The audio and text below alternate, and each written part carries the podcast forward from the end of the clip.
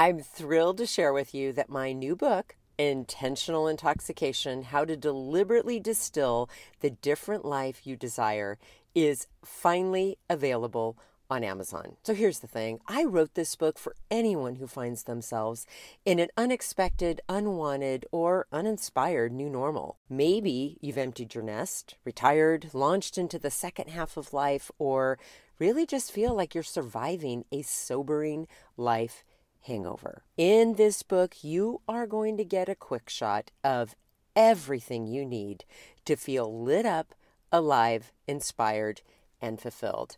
And the best part, it's a short book, so you can literally finish it in one happy hour. Enjoy. Cheers to you, my brilliant friend, and welcome to the Intentional Intoxication Podcast, where I'll get you smashed on success without the buzzkill of burnout. Welcome back, everyone. So, today is part two of the intentional intoxication mini course. Today, I am going to read to you the short dedication from the book, and then I want to give you some questions to consider. Here we go. Intentional intoxication is dedicated to the brilliant women and men out there who have yet to maximize and utilize their inherent gifts and passionate talents to create the life they desire while also making a significant, deeply impactful contribution to their people. Okay, let me break that down. Here's what I mean by brilliant I use that word all of the time. You are brilliant, my friend. The fact that you are here listening, well, wait a minute. Actually, some of my friends may say that maybe you aren't so brilliant if you're here listening to my, me and my gibberish, but uh, that made me giggle. Sorry. I believe that you're brilliant. And here's what I mean by that. When something is brilliant, let's say an object has brilliance, right? It's naturally unique and original and special. Not more than other people, but in its own way. Okay, and that is you. I am not spouting a bunch of stupid fucking lies here. That is who you already are. Okay, so here's our problem we start to compare who we are to other people from a very early age. And when we are in the habit of doing that, we will always come up lacking. Here's what happens we compare ourselves and we determine that in some way they're better than we are. Maybe they they are more attractive or they're smarter or they're more successful or they have more friends or whatever. And we feel inferior and inadequate. Or we begin to compete with others. Maybe we compete with our siblings to get our parents' attention. Maybe we start competing in school to get the attention or get the praise of the teacher, right? We compete on our sports teams. And I'm not saying there's anything wrong with competition, especially in sports. I'm talking about the kind of competition that you do when you're feeling insecure and so you compare something about yourself or compete, given something about yourself, with something in another person so that you get to feel superior to them. Okay? Here's the thing accepting that you are brilliant means that you are making the decision to stop comparing yourself to others and to catch yourself when you're competing with others in order to feel superior to them. Okay, that's the first part. When I say to the brilliant men and women who have yet to maximize and utilize their inherent gifts. Here's what I mean by that you were born with the gifts that you need to create a deeply impactful life. Okay? You just were. But here's what happens either you weren't valued within your family of origin, it could have been in a classroom, it could have been on a team, it could have been anywhere. When you aren't valued for the gifts that you bring to the table, it is very easy to assume that they don't matter, right? And that is a shame because we are meant to identify our gifts. And when I say maximize, that means that you really step into them and you get even better at them. So, for example, I didn't know how to coach when I first started coaching. I didn't know how to be an effective educator when I first started to teach. I didn't start out being like the kind of writer who would ever think that she could hire an editor and write a book. But I knew that I had some of those talents or gifts in me, and I worked really hard to hone them or to maximize them.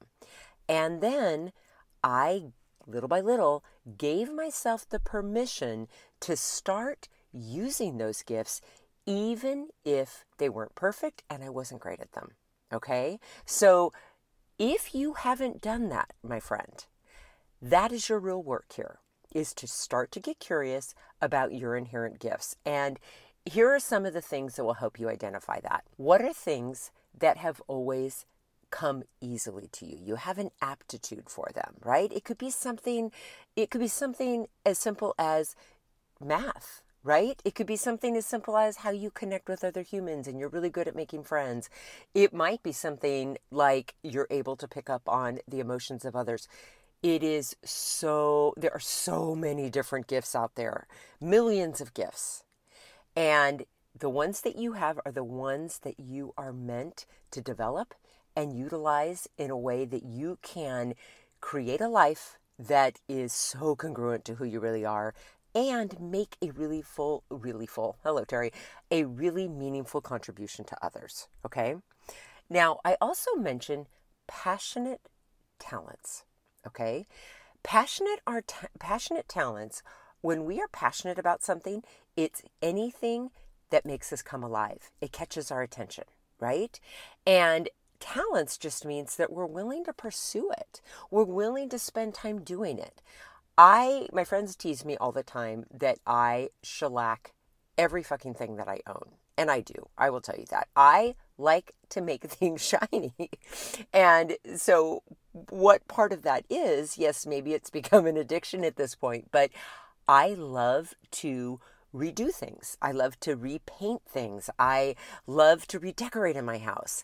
And that is something that is a passionate talent of mine. And I feel so much joy when I do it. And so I prioritize doing it in some way, some form every single day.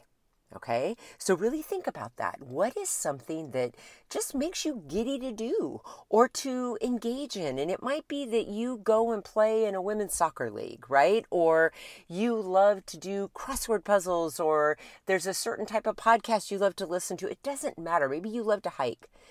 Our passions, our passionate talents, they matter so much because they will infuse you with aliveness and energy. Okay, so hearing that dedication right? Please take it to heart. What absolutely breaks my heart is when I encounter someone who doesn't realize that they have gifts that they are meant to develop and use to create something they can offer to others, or that they don't prioritize pursuing their passionate talents or they tell themselves that they're selfish for doing so, or that they don't have the time, or that they need to get all of their quote unquote work done first. That, my friend, is a recipe for burnout. So, really just get curious about it. And I'm going to ask you a question, and this is a big one. Are you willing to identify your gifts? Are you willing to develop and maximize them? Are you willing to utilize your gifts to offer a meaningful, significant contribution to others? Are you willing to give yourself the permission to pursue your passionate talents in some way, some form, every single day, even if it's just for five minutes? Okay? As I'm recording this podcast, here's what I'm going to tell you. I have so many things that I need to go and finish up on the work front and on the personal front before I get to check myself into bed tonight, and it's already almost five o'clock. But you know what I'm going to do when I get out of this car? I am taking my ass into that garage and I am going to shellac the shit out of my new clock. And I cannot wait. It lights me up. And that energy I get from doing that is going to give me the energy I need to finish the rest of the things or all of the things I need to do before I call it quits for the day. All right, everybody, as always, I am so grateful that you're here. Have an intoxicating rest of your day, and I will be back tomorrow with more. Hey, my friend, if you're thirsty for more than this daily shot and ready to intoxicate the hell out of your personal or professional life, I'd love to invite you to coach one on one with me. It all starts with a complimentary happy hour call head on over to terribradway.com. That's Terri with two R's and an I. Bradway, spelled just the way that it sounds. Once you get there, my friend, click on the Work with Terri button and we'll take it from there. Thanks for listening and have an amazing day.